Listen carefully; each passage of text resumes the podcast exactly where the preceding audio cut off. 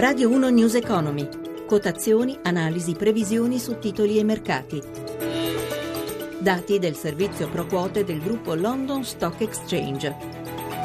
10.32, buongiorno da Vittorio Cota, benvenuti a News Economy, avvio positivo per le principali piazze europee con Milano in testa.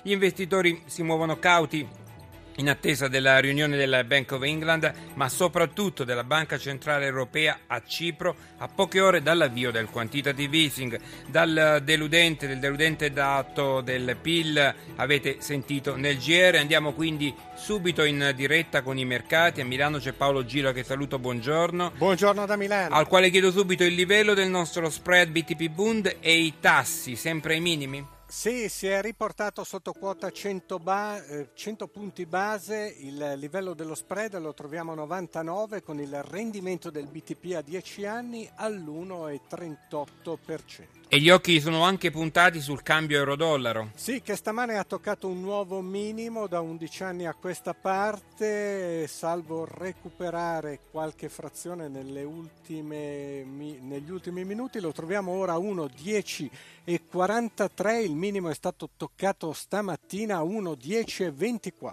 Andiamo agli indici europei. Milano più 0,23, Londra più 0,13, Parigi guadagna quasi mezzo punto e Francoforte lo 0,31%. Andiamo a Piazza Affari e vediamo il consueto sguardo ai titoli migliori e peggiori della giornata.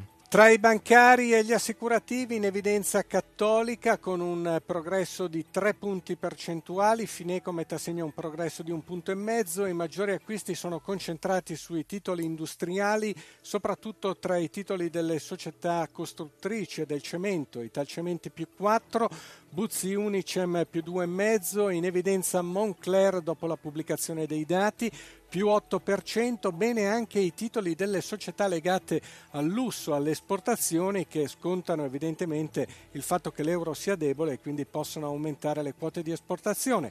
TOTS più 4, Safilo più 3,5, Geox più 3,20. Bene, grazie Paolo Gila della redazione di Milano, 10.34 e saluto Massimo Intropido, analista di ricerca finanza, buongiorno. Buongiorno a voi, ben ritrovati. Oggi la riunione della BCE a Cipro, lo abbiamo anticipato, la domanda cosa ci si aspetta di nuovo sul quantitative easing che lo ricordiamo parte lunedì che già non si sappia. Diciamo che le novità potrebbero arrivare dai particolari, dalle cosiddette tecnicalità. L'operazione è semplice da, da, annunciare ma poi abbastanza complessa da eseguire visto che di fatto gli acquisti verranno fatti dalle singole banche nazionali eh, dei singoli paesi, quindi per intenderci i titoli italiani verranno comprati da Banca d'Italia. Diciamo che uno degli, dei pochi interrogativi, ma importanti, che restano è se ci siano sul mercato europeo uh, titoli sufficienti per questa manovra che supererà abbondantemente i mille miliardi di euro in due anni. E se come sembra i, titoli mh, potrebbero essere scarsi, anche perché a questo punto chi sa che eh, chi ha un titolo che pensa che verrà acquistato se lo tiene bene stretto, potremmo assistere ad un'ulteriore salita dei prezzi, soprattutto dei titoli di Stato, e quindi ad un'ulteriore discesa dei rendimenti. Quello che dicevamo ieri, rendimenti giù e prezzi che continuano a salire, anche un po' per scarsità soprattutto per questo e anche per motivi speculativi, perché come dicevamo eh, le banche che sanno che i titoli di Stato verranno acquistati per forza eh, eh, vorranno un prezzo più alto che in passato per cederli.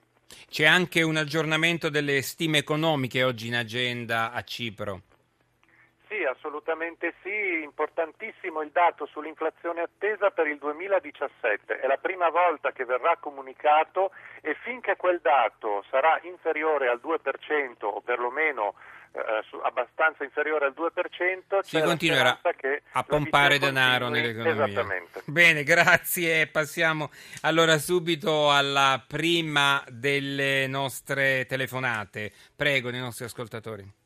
Sono Anna da Pescara, vorrei sapere se per Atlantia conviene comprare e a che prezzo. Grazie, buongiorno.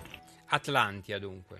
Atlanti è un titolo che, come tanti altri del nostro mercato, è sui massimi degli ultimi mesi, quindi in questo momento un acquisto dovrebbe essere fatto non con tutto il capitale che si è deciso di destinare. In prospettiva, visto diciamo, un po' il riassetto di tanti settori che probabilmente si verificherà nel nostro Paese, è senz'altro un titolo interessante. Però in questo momento di prezzi così alti e di euforia per il quantitative easing, prudenza sui quantitativi. Andiamo alla seconda domanda, questa volta è una mail che ci scrive il signor Felice da Como. Nel mio portafoglio titoli ha una minusvalenza del 30% sul titolo Eni, quindi un petrolifero, eh, dovuta da circa due mesi, lo sappiamo, al calo del prezzo del petrolio. Dice di essere preoccupato eh, però il suo consulente gli dice di pazientare. La domanda che fa al dottor Intropio, secondo voi eh, si può sperare nella ripresa del titolo e c'è speranza nella ripresa del prezzo del petrolio oppure è meglio che esco? Ma allora, c'è sicuramente una speranza per una ripresa del prezzo, non sappiamo se è sufficiente a riportare Eni sui massimi dell'anno scorso, quindi intorno ai 20 euro. Eni però ha dichiarato in occasione dell'ultima comunicazione dei risultati di voler mantenere a tutti i costi alti i dividendi futuri e questo nel settore petrolifero lo renderà uno dei titoli preferiti dagli investitori. In questi casi l'alternativa se tenere o vendere dipende anche dalle altre alternative di investimento. In questo periodo dove anche Eni ha messo a segno un buon recupero è senz'altro il caso di tenerlo. Quando inizieranno gli storni de- della borsa mh, ci porremo il problema, ma eh, in quel caso però l'importante è diversificare e non andare a prendere eh, un altro titolo energetico, quindi se si vende si compri qualcosa di diverso, un industriale, di un finanziario, mm, sì, un lusso per esempio, un titolo un lusso che lusso. anche in quel caso è meglio acquistare dopo un po' di storno perché eh, proprio sul conviene. lusso oggi lo vediamo pimpante perché c'è una forte aspettativa di, di dollaro in ulteriore rafforzamento proprio a causa del quantitativismo. È proprio quello, è sempre il quantitativismo. Saluto l'analista Massimo Intropido, grazie a Cristina Pini per la collaborazione a Fabio Lelli in regia. News Economy torna alle 18. Buon ascolto da Vittorio Cota. I contenuti di questa trasmissione non costituiscono attività di sollecitazione del pubblico risparmio da parte di RAI Radio Televisione Italiana e non costituiscono giudizio da parte della stessa sull'opportunità di eventuali investimenti. RAI Radio Televisione Italiana non è responsabile di eventuali errori che potrebbero derivare da un non corretto utilizzo delle informazioni contenute in questi servizi.